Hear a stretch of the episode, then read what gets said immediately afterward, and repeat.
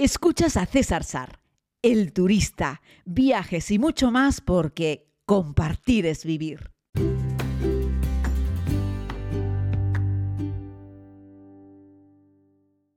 Saludos a todas y a todos, querida comunidad. Antes de comenzar este podcast quiero hacer una nota aclaratoria. Si te vas a estresar con tanta cifra, con tanto número, mejor que no lo escuches. Ya te adelanto que no hay ni una sola de las actividades turísticas de las que vamos a hablar que cueste menos de mil euros al día o cueste varias decenas de miles de euros o incluso centenares de miles de euros. Y es que hay turismo para, toda la, para todo el mundo, para todas las clases sociales y vamos con algunas de las actividades turísticas más caras del planeta. Y bueno, ¿De qué vamos a hablar? Para empezar, ¿qué sería lo más caro que un turista puede hacer? Pues el turismo espacial, está claro. Suborbital, que para eso están los amigos de Virgin Galactic, que tienen un precio aproximadamente de 250 mil dólares por la actividad. Una experiencia única, evidentemente, que te permite volar al espacio en una, en una nave espacial. Como hemos visto tantas veces en las películas o en la televisión, requiere un pequeño entrenamiento, te unes a un grupo, pues supongo que muy selecto de personas y puedes experimentar, eh, pues, por ejemplo, la gravedad, puedes ver la Tierra desde fuera. Esto es perfecto para mandar a los terraplanistas al exterior y llenarles la cabeza de dudas sobre si la Tierra es plana o es redonda. Y bueno, esto es algo con lo que los humanos hemos soñado. Yo, el primero de ellos, espero algún día tener el dinero para poder hacerlo. Este turismo espacial te permite llegar a unos 100 kilómetros de altura, que es el límite que marca el gobierno de los Estados Unidos a partir de donde comienza el espacio exterior. Así es que ahí se ha marcado ese límite y en ese punto es el que te llevan. No es que veas toda, toda la esfera del planeta Tierra de lejos, como cuando los astronautas van al espacio exterior completo, como cuando van a la Luna, por ejemplo, pero eh, se ve buena parte de la esfera de la Tierra. Eh, lo digo porque no vas a ver como la pelota de la Tierra en el hueco de la ventana así tal cual no lo vas a ver. Vas a ver un buen trozo de la Tierra, vas a tener que girar la cabeza para un lado y para otro. Alguien diría, bueno, pues para esto nos vamos a gastar tanto dinero. Ojo que hay viajes al espacio más caros, depende del tiempo que vayas a estar. Normalmente el precio medio está en esos 250 mil dólares y lo que estás es más o menos una horita, incluyendo el despegue, la gravedad cero, el ratito que estás viendo el espacio y el regreso a nuestro querido planeta Tierra. Si tienes la pasta, yo te recomendaría que lo hicieses. De hecho, 250 mil dólares no me parece tan caro. Yo realmente si los tuviese lo haría, pero claro, a mí es que me gusta mucho esto. Si no, también puedes eh, buscar una experiencia de gravedad cero. Eh, una opción un poco más low cost, eh, que también te suben a un avión te llevan hasta 50 kilómetros de altura en una especie de, bueno, son como unas naves de pruebas acolchadas por dentro, seguro que lo habréis visto muchas veces, te visten con unos monos, como si fueses unos monos, me refiero a una, ropa, una, unos petos, eh, y esto vale 100, ciento poco mil dólares, eh, y luego pues dejan caer la nave al vacío, básicamente ese es el tema, apagan los motores, le dejan caer y ahí se produce la ingravedad, la, la gravedad cero, eh, y estás ahí durante unos minutos cayendo y ahí estás disfrutando de esa, de esa gravedad cero. También es una experiencia muy, muy molona. Otras cosas caras que se pueden hacer, pero sin necesidad de salir al espacio exterior, pero sí buscando el punto más alto, es el famoso ascenso al Monte Everest. Algo que yo no recomiendo porque ya habéis visto la cantidad de problemas que hay. Yo ahí estoy con, con el amigo Sebas y con otros grandes montañeros que dicen que si tú no tienes la capacidad de subir, no subas. No tenemos por qué convertir en accesible todos los rincones del mundo a personas que no tendrían la capacidad de hacerlo, sino estamos rompiendo artificialmente los retos. Pero si tú le pagas a una empresa 60 mil dólares, ellos te equipan con todo lo necesario, te dan un pequeño entrenamiento físico y técnico y rodeado de porteadores y de técnicos, básicamente como casi que te llevan. Ojo, es mentira, ¿eh? no te llevan. Caminar vas a tener que caminar tú por mucho oxígeno que te den, por mucha cuerda a la que vayas agarrado, pero vas a tener que ser tú, evidentemente, el que suba a lo alto, a lo alto del Monte Verés. Eso sí, entre algodones. Esa experiencia vale 60 mil dólares. Si te gusta mucho la actividad física auténtica, la de verdad, la FETEN, por 50 mil eh, dólares puedes intentar hacer una expedición al Polo Norte. Sabéis que hay un Polo Norte geográfico, un Polo Norte magnético, sobre eso hay un montón de, de, de reportajes documentales, que son muy buenos, por cierto, y te dejan más o menos en la base militar rusa de Barneo, y ahí hay que eh, caminar por tierra sobre el hielo unos 100 kilómetros. Eh, y bueno, hay que estar en muy buena condición física. Yo he hecho 100 kilómetros, bueno, hemos hecho más de 100 kilómetros por hielo en el círculo polar ártico, pero no en busca del polo norte. No era la, idea, pero sí eh, era caminar sobre el hielo en el círculo polar ártico, que ahí tenéis el reportaje de Canarios en el círculo polar ártico y hay un podcast dedicado sobre eso y fue una experiencia increíble. Eh, no pagamos ni la mitad de la mitad de lo que vale ir al polo norte, porque ahí requiere ya un conocimiento técnico, un grupo de expertos, una infraestructura, etc. Lo otro sería ir al Polo Sur, pero de nuevo al centro del Polo Sur, a la, propia Antártida, pero no a la península antártica, como fui yo, con un pequeño barco, con, con unos expertos, con otros turistas, no, hacer una expedición al centro, directamente al Polo Sur, ¿vale? Como 65 mil dólares. Ahí está incluido el transporte, también hasta la Antártida.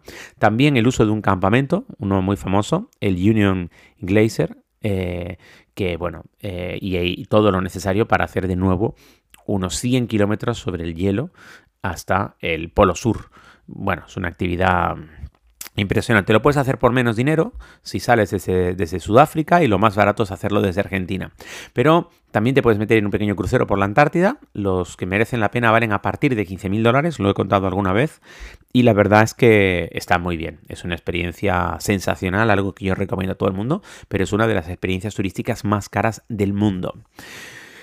Algo que se considera como una de las experiencias más caras sería también hacer un safari por África, aunque hoy en día los precios han bajado mucho, hacerlo como, como Livingstone en el pasado, con un montón de gente recorriendo territorios menos explorados, aunque eso ha caído mucho de precio, lo digo porque siempre se tiene como uno de los viajes más caros, una de las experiencias turísticas más caras del mundo y no tiene necesariamente por qué serlo.